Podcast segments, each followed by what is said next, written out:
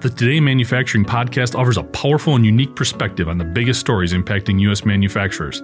Anna Wells, David Mantey, and Jeff Reinke apply their experience as editors of industry leading brands Manufacturing.net and Industrial Equipment News in providing in depth analysis of the latest headlines. Their insight, along with a mix of humor and human interest, makes Today in Manufacturing a go to source. Keep pace with supply chain challenges, electric vehicle developments, labor struggles, robotics, and more by listening, downloading, and subscribing to the Today in Manufacturing podcast. Hyundai plans to have a flying car by 2023. I'm Jeff Reinke. This is IEN Radio. In October, Hyundai Motor Group became just the latest player to get into the flying car game when the company hired Dr. Jaewon Shin as executive vice president and head of the company's new urban air mobility division.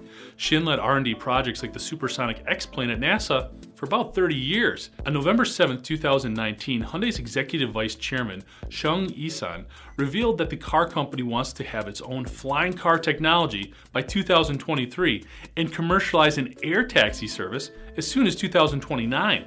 The company plans on partnering with technology leaders as well as startups around the world to make this vision a reality.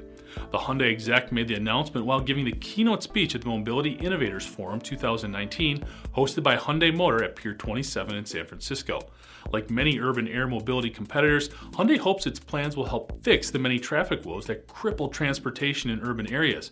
However, Hyundai is taking a more human centered approach. The company recently set up the Human Centered City Advisory Group, which is made up of engineering, urban planning, and psychology experts. The group is tasked with creating a blueprint for future cities and publishing its findings sometime next year.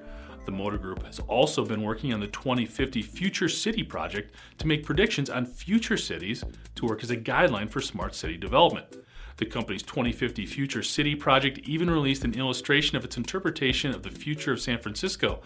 And uh, it's something. Mobility Innovators Forum was hosted by Hyundai Cradle, Hyundai's venturing and open innovation business, which partners with and invests in startups to accelerate the development of advanced automotive technologies. I'm Jeff Reinke. This is IEN Radio.